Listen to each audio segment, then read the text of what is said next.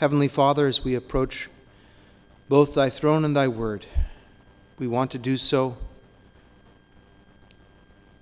in the fear of God, acknowledging thee for thy greatness, for thy power, for thy words fail us, Heavenly Father, to describe that which is indescribable. Heavenly Father, though our tongue is slow and we do not we are not able to praise thee properly, yet we're so thankful to know that thou art a loving Father, that thy Son, our Lord and Savior Jesus Christ, came to reveal this to us, that we do not have to stay in, in, in fear and dread of thee, but that we can know we can approach thee as Abba, Father. Heavenly Father, as we are about to open thy word together, we ask for thy presence now to be with us. As we've heard the news of Sister Veronica's passing, we ask for thy presence to be with Brother Terry and provide for him both comfort and assurance, knowing that her race is now run and she is with her Lord.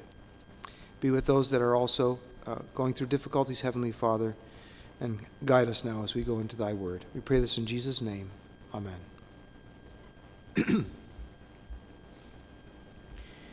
As a continuation to Brother Edmund's sermon from this morning, um, uh, he, he mentioned in, in his toward his closing that verse in James, I think it's 516, uh, that says, The effectual, fervent prayer of a righteous man availeth much. Turn with me to 1 Samuel, the first chapter. I'm going to read that together. 1 Samuel chapter 1.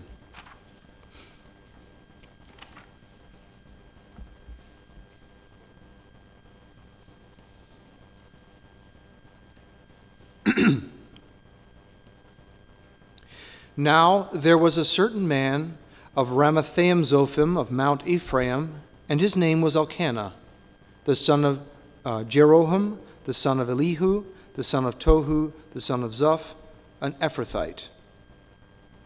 And he had two wives. The name of the one was Hannah, and the name of the other Peninnah. And Peninnah had children, but Hannah had no children.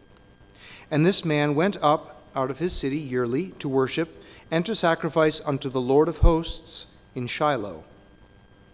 And the two sons of Eli, Hophni and Phinehas, the priests of the Lord, were there. And when the time was that Elkanah offered, he gave to Peninnah his wife and to all her sons and her daughters portions. But unto Hannah he gave a worthy portion, for he loved Hannah, but the Lord had shut up her womb. And her adversary also provoked her sore, for to make her fret, because the Lord had shut up her womb. And as he did so year by year, when she went up to the house of the Lord, so she provoked her. Therefore she wept and did not eat. Then said Elkanah her husband to her, Hannah, why weepest thou? And why eatest thou not? And why is thy heart grieved? Am not I better to thee than ten sons? So Hannah rose up after they had eaten in Shiloh, and after they had drunk. Now Eli the priest sat upon a seat by a post of the temple of the Lord and she was in bitterness of soul, and prayed unto the Lord, and wept sore. And she vowed a vow and said, O Lord of hosts, if thou wilt indeed look on the affliction of thine handmaid, and remember me, and not forget thine handmaid, but will give unto thine handmaid a man child, then I will give him unto the Lord all the days of his life, and there shall no razor come upon his head. And it came to pass, as she continued praying before the Lord, that Eli marked her mouth. Now Hannah, she spake in her heart, only her lips moved, but her voice was not heard. Therefore Eli thought she had been drunken. And Eli said unto her, How long wilt thou be drunken? Put away the wine from thee. And Hannah answered and said, No, my Lord, I am a woman of a sorrowful spirit. I have neither drunk I have drunk neither wine nor strong drink, but have poured out my soul before the Lord. Count not thine handmaid for a daughter of Belial, for out of the abundance of my complaint and grief have I spoken hitherto. Then Eli answered and said, Go in peace, and the God of Israel grant thee thy petition that thou hast asked of him. And she said, Let thine handmaid find grace in thy sight. So the woman went her way, and did eat, and her countenance was no more sad. And they rose up in the morning early, and worshipped before the Lord, and returned, and came to their house in Ramah. And Elkanah knew Hannah his wife, and the Lord remembered her. Wherefore it came to pass, when the time was come about after Hannah had conceived, that she bare a son, and called his name Samuel, saying, Because I have asked him of the Lord. And the man Elkanah and all his house went up to offer unto the Lord the yearly sacrifice and his vow. But Hannah went not up, for she said unto her husband, I will not go up until the child be weaned, and then I will bring him, that he may appear before the Lord, and there abide forever. And Elkanah her husband said unto her, Do what seemeth thee good. Tarry until thou hast weaned him, only the Lord establish his word. So the woman abode, and gave her son suck until she weaned him. And when she had weaned him, she took him up with her with three bullocks, and one ephah of flour, and a bottle of wine, and brought him unto the house of the Lord in Shiloh. And the child was young. And they slew a bullock, and brought the child to Eli. And she said, O my Lord, as thy soul liveth, my Lord, I am the woman that stood by thee here, praying unto the Lord. For this child I prayed, and the Lord hath given me my petition, which I asked of him. Therefore also I have lent him to the Lord, as long as he liveth, he shall be lent to the Lord. And he worshiped the Lord there. I've read the entire chapter.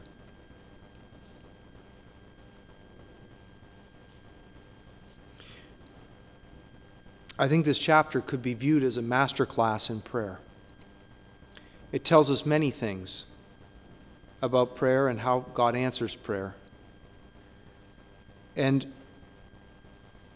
like I said, as Brother Edmund mentioned that verse from James, my thoughts turn to this chapter and the prayer of Hannah. It's interesting to see you know, we, we read this through, and sometimes we, we miss the cultural context of what was going on here.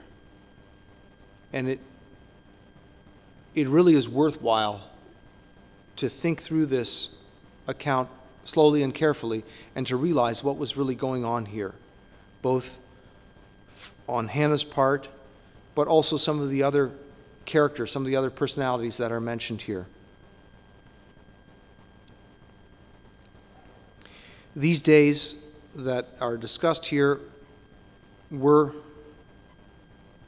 not exactly optimal, not the best of times.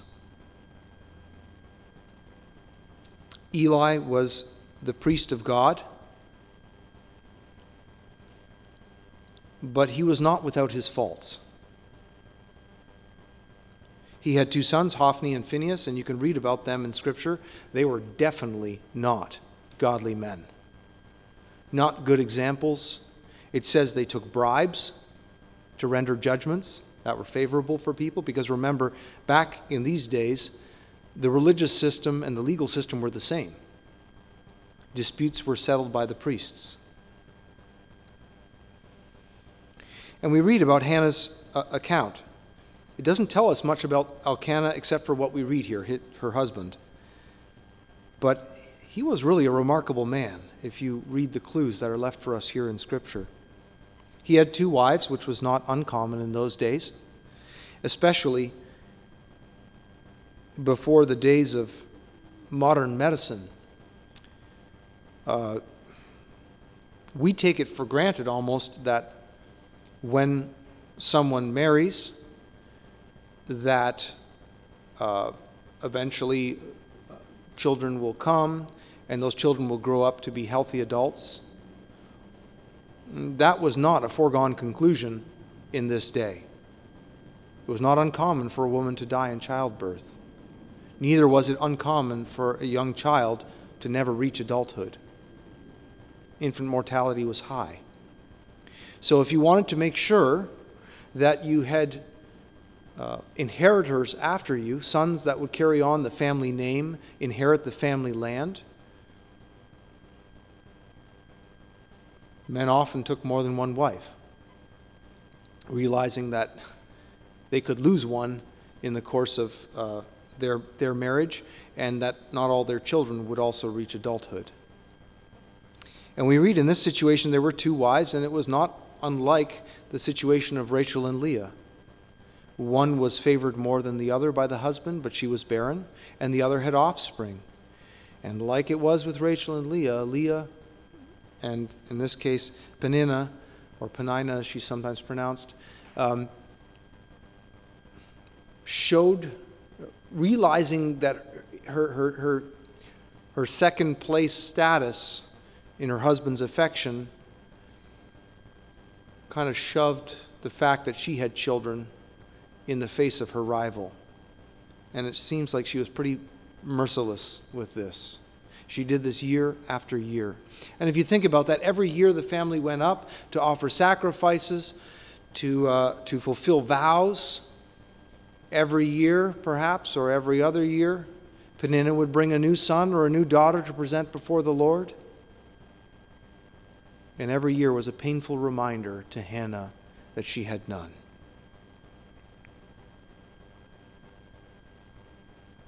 It's interesting to note that it says the Lord had shut up her womb. We don't often think about those sort of things as coming from the Lord. We like to think of the blessings coming from the Lord and bad things coming from the enemy of our souls, from Satan. But that's not what Scripture says here. It says the Lord shut her womb.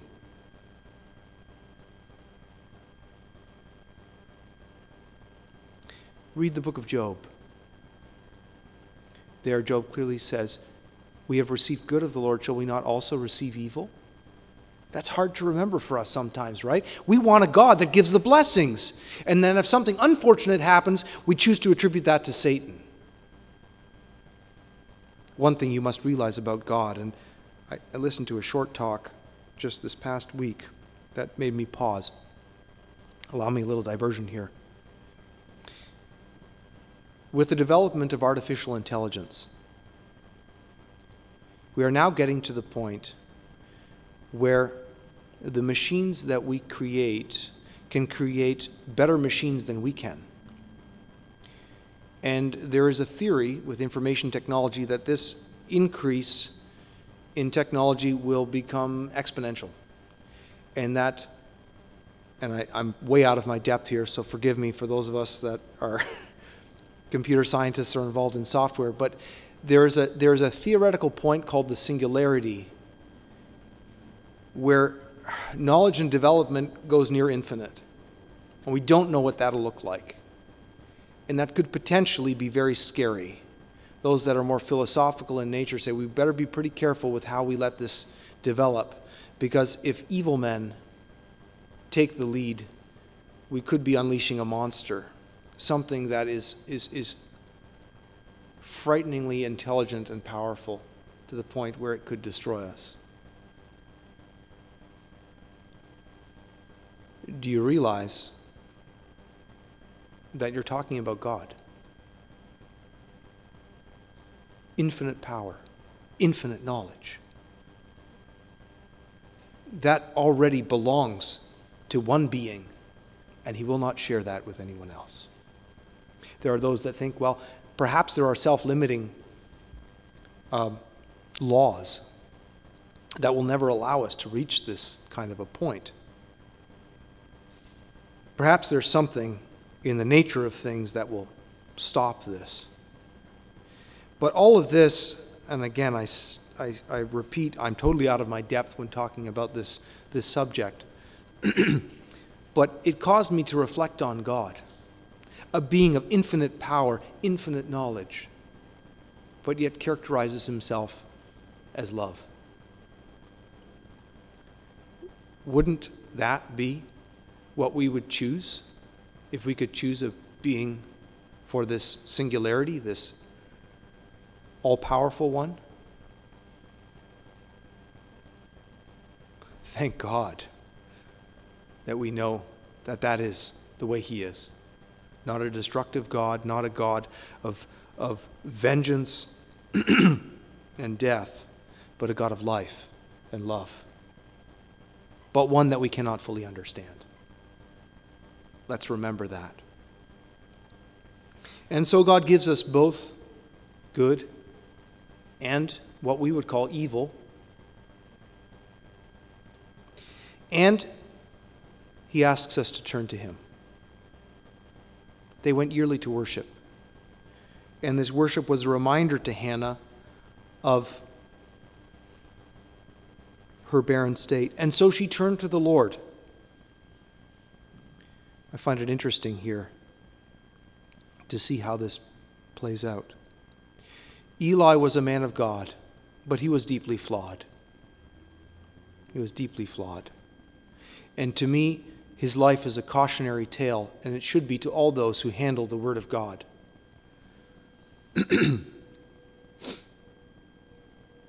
we know that Eli was blind. It tells us that later on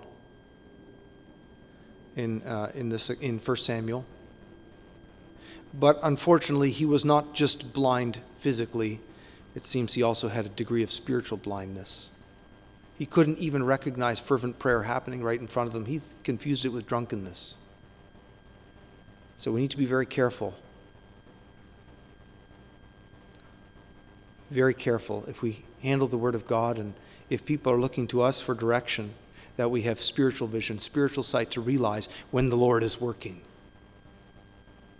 and when correction is required. It seems like Eli confused the two.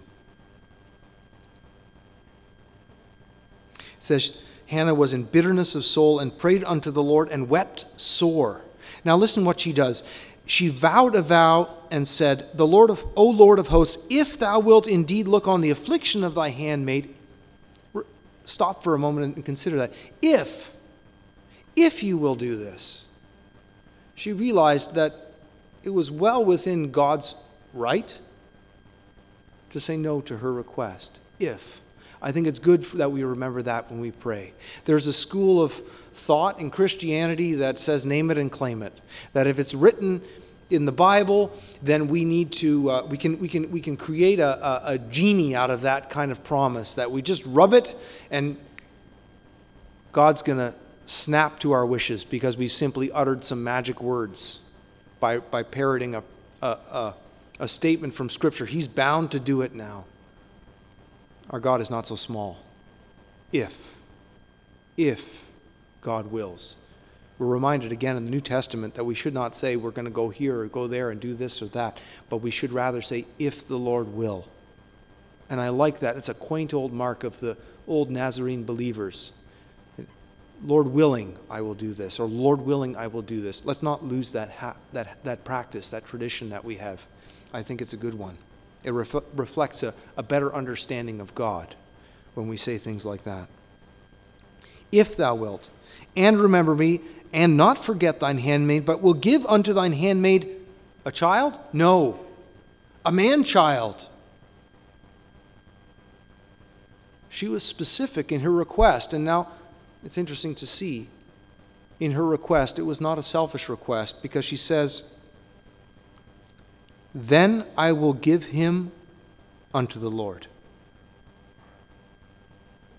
Think about that, mothers. Finally, a child, a man child, one to carry on the family name. But she says, Look, Lord, if you give me this child, I will give him back to you. And she doesn't put any conditions on that promise. She doesn't say, the first one's yours, Lord, and then after that, the rest you give to me. We see that's how it happened.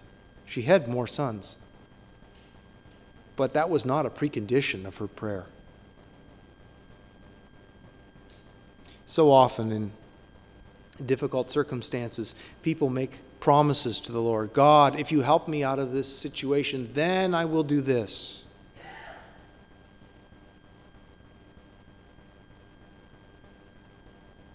It's not wrong to make promises when we pray, but Scripture tells us do not offer the sacrifice of fools. A fool makes big promises and then doesn't fulfill them. But here, this child that she prays for, she says she will give to the Lord, and he will be a Nazarite his entire life. says no razor will come upon his head. He's going to be dedicated 100% fully to the Lord. Now think about that for a moment. There's a few things here that that in our modern way of thinking we, we, we maybe pass over. First of all, no one's asked a child whether he wants to be dedicated to the Lord. This was assumed. Second, there's no word here of the husband. Don't you think Elkanah would want that firstborn son of his favorite wife to be his? We know in Scripture it says if, if, if, a, if a wife or a virgin daughter makes a vow to the Lord and the husband doesn't approve, he can step in and nullify, or the husband or father, if it's a virgin daughter, can step in and nullify that vow. She has no right to make that vow. She is under the authority of her father or her husband. Here, Elkanah goes forward and makes this promise, knowing her husband. And we see that her husband willingly goes along with this. He accepts this. He doesn't step in and, and nullify it. What this tells me about prayer, prayer that God hears, prayer that God hears is not selfish. It's not self centered prayer. It's prayer that seeks to honor and glorify God. Yes, Hannah wanted that son, but that son was not going to be for her, it was going to be for the Lord. And she knew that her husband was a godly man and would agree to that. She also didn't place any secondary conditions on God. She didn't say, if you give me more than one son, the first one I'm going to give to the Lord, and the rest I'm going to keep for myself. We don't see any selfishness here on her part. She was a great and godly woman. She didn't even try to use her special status as favored wife with her husband to somehow get back at Peninnah. She took it and then took those sorrows to the Lord in prayer, as the hymn says.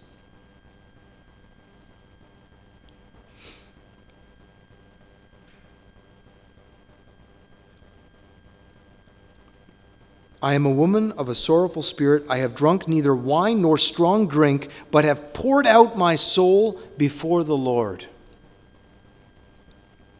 One old preacher that I like to listen to once said, he's long gone now, God does not answer prayer, He answers desperate prayer. And I think that's true. When we play at prayer, God doesn't hear. When we hedge our bets, I don't think God hears. But when we come to Him in desperation, those are the prayers He hears. This could also be why it seems that the Lord more readily answers prayer in some third world countries, in other places than here in the sophisticated West. There, they have no other option.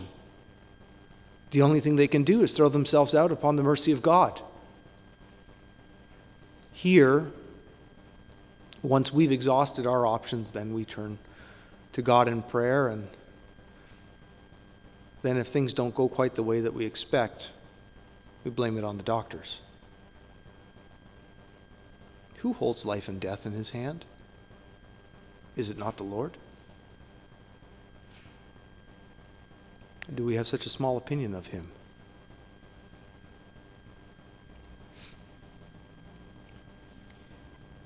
Hannah was not concerned what other people would think about her prayer. And so she poured it out before the Lord.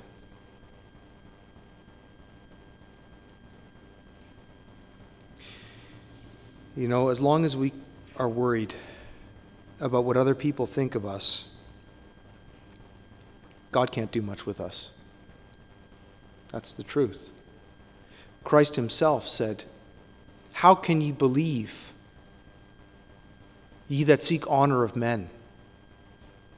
That, that verse, I, I never really thought of it that way until it was shown to me that faith is impossible as long as I care what other people think. Christ himself said that. You will not be able to believe if you're looking to men and women for affirmation. Thought, wow, is it that serious? Yes, it is. You will not come to faith as long as you are looking at other people. I've mentioned this before, and again, this is just something this past week that I noticed and gave me pause for thought. I, am kind of thinking through how the Lord deals with us with salvation. And, you know, I think in the past, people have made a lot out of acceptance Christianity. Raise your hand if you accept Christ. We don't see that language in Scripture. At least I don't find it. We are told not to refuse him. Don't reject him as your fathers did. That's the commandment from Scripture. And, you know, when you read in, in Romans uh, uh, um, 5 and 6, it talks about the first Adam and the last Adam, Adam, of course, and Christ, and the, the difference in the work and how the work of Christ was so superior to the work of Adam. And it may seem when we look around that that doesn't seem to be the case. We see plenty of evidence for sin and the fallen nature of man, but so few turn to the Lord and are saved. It seems that the second Adam is the weaker one. But that's not true at all. His work is complete and powerful, it exceeds Adam's mistake. To me, it's like the rays of the sun we can see it brings life to everything it touches here on this, this earth.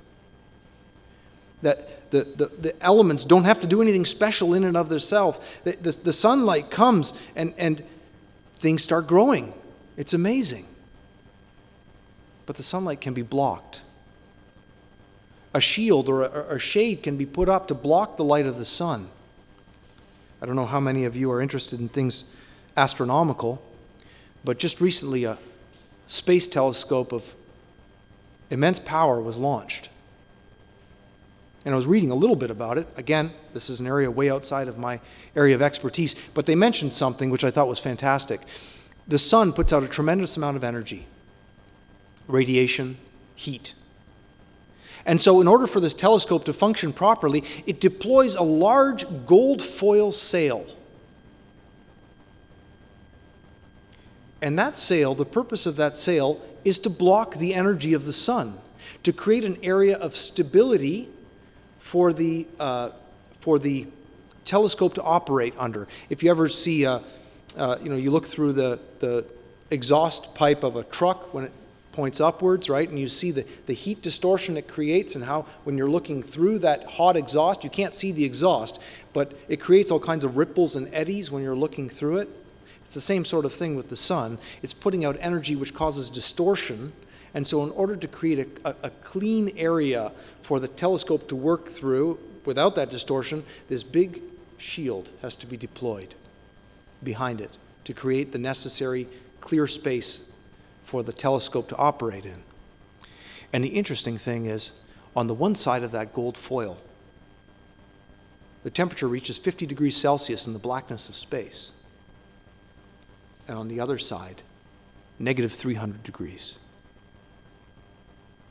Uh, what a picture of God's, Christ's effective work. Warmth, light, energy. But when blocked by the will of man, cold death of outer space. We can get in the way of God's will. He allows us. Eventually, His will will be accomplished. But in our own lives, we can cast a shadow. That's within our ability. God has given us that right.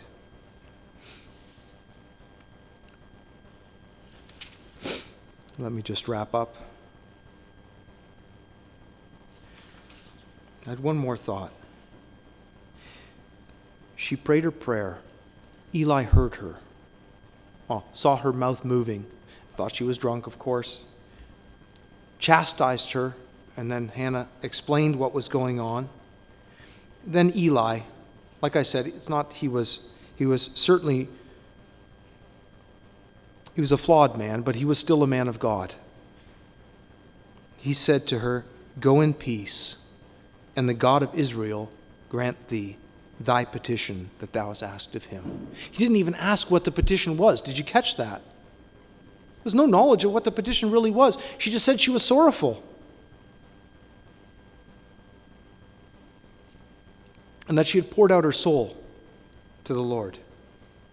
And Eli was godly enough to realize that someone who would do that, that would pour out their soul before the Lord, that would be of a contrite and a broken spirit, the Lord would not refuse.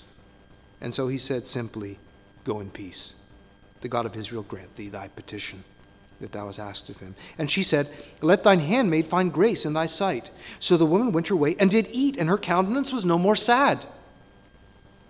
Do you realize that prayer is not penance like, the, like, like some of the benighted people in the Middle Ages thought that you had to punish yourself before God. And so they would make processions down the streets of the city, flagellants they were called. They would whip themselves, thinking that the damage that they were doing to themselves somehow pleased God. God doesn't look for your misery. You don't have to be sufficiently miserable before He will hear you. He wants you to come to Him out of need, realizing that He is the source of all things. But once you've done that, you don't need to stay there. God didn't want Hannah to stay in this, in this position of, of a poured out, sorrowful spirit. When she knew that God had heard her prayer, that she had done what she could in appealing to the one who could help her, it says she was no more sad. She went back. I'm reminded of a story I heard once, I think it was about George Mueller. He was a great man of God. And he was on a boat, and that boat was coming into harbor, and he was. Uh, uh, he had an appointment to preach a sermon on Sunday.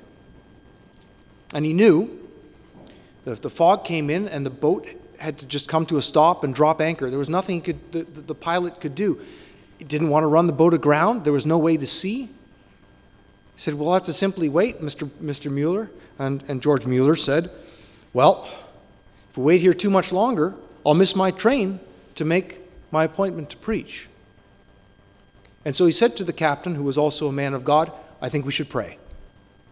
And so they knelt down there on the deck. And George Mueller simply said, Lord, you know I need to be in such and such a place to preach. There are those who are waiting to hear your word. Lord, lift the fog. And he got up. And the captain said to George Mueller, Should I pray too? And George said, No, I prayed, that's enough.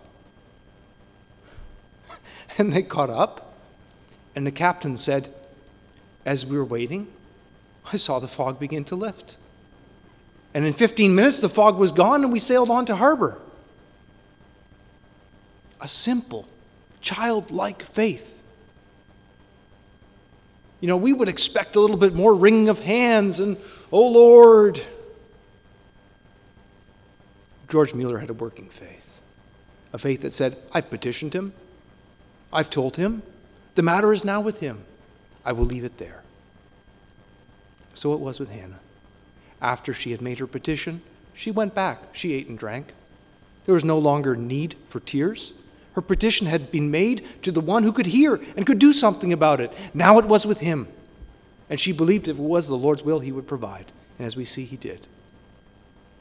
So it is. Prayer that is simply, as my brother mentioned this morning, pro forma, out of habit. Now I lay me down to sleep. Or God is great, God is good, now we thank Him for this food. And we teach those prayers to children as a starting point. But don't we find sometimes our own prayers following the same tired pathway? Our mind wandering? Tiredness coming in? Trouble focusing? Do we really think that God answers those kind of prayers? It's never wrong to pray. And I'm not telling you don't pray unless you can pray with tears. For some of us, tears come a little bit easier. Sometimes we wish they wouldn't. But God hears desperate prayer. That does not necessarily mean that we automatically get whatever we pray for. He is still God. You don't dictate to the one who is infinitely powerful and infinitely wise. But you can appeal to the one who is also love and wants you to come before him.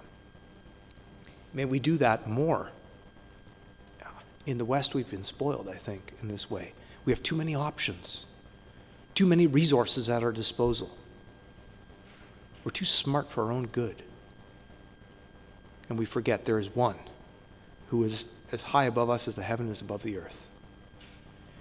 May the Lord add whatever was lacking, and I apologize for going over time. I didn't expect it to be quite this long.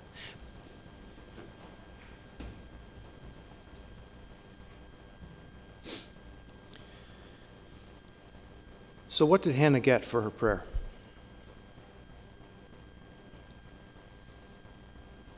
A boy? A man child? No. She got more than that. A prophet. A prophet of God. This is something that's good to remember. That when we pray according to the will of God, He gives more than even we ask. Look in your scriptures at home. Look for people that prayed according to the will of God and see what the Lord provided. I think that's a useful thing for us as well. It tells us something about God's nature. He's not a stingy giver. He doesn't say, oh, no, no, no, that's all you ask for, that's all you get. He gives more. He giveth and giveth and giveth again. May the Lord add whatever was lacking to what was said. And again, I apologize for going over time. This concludes our service.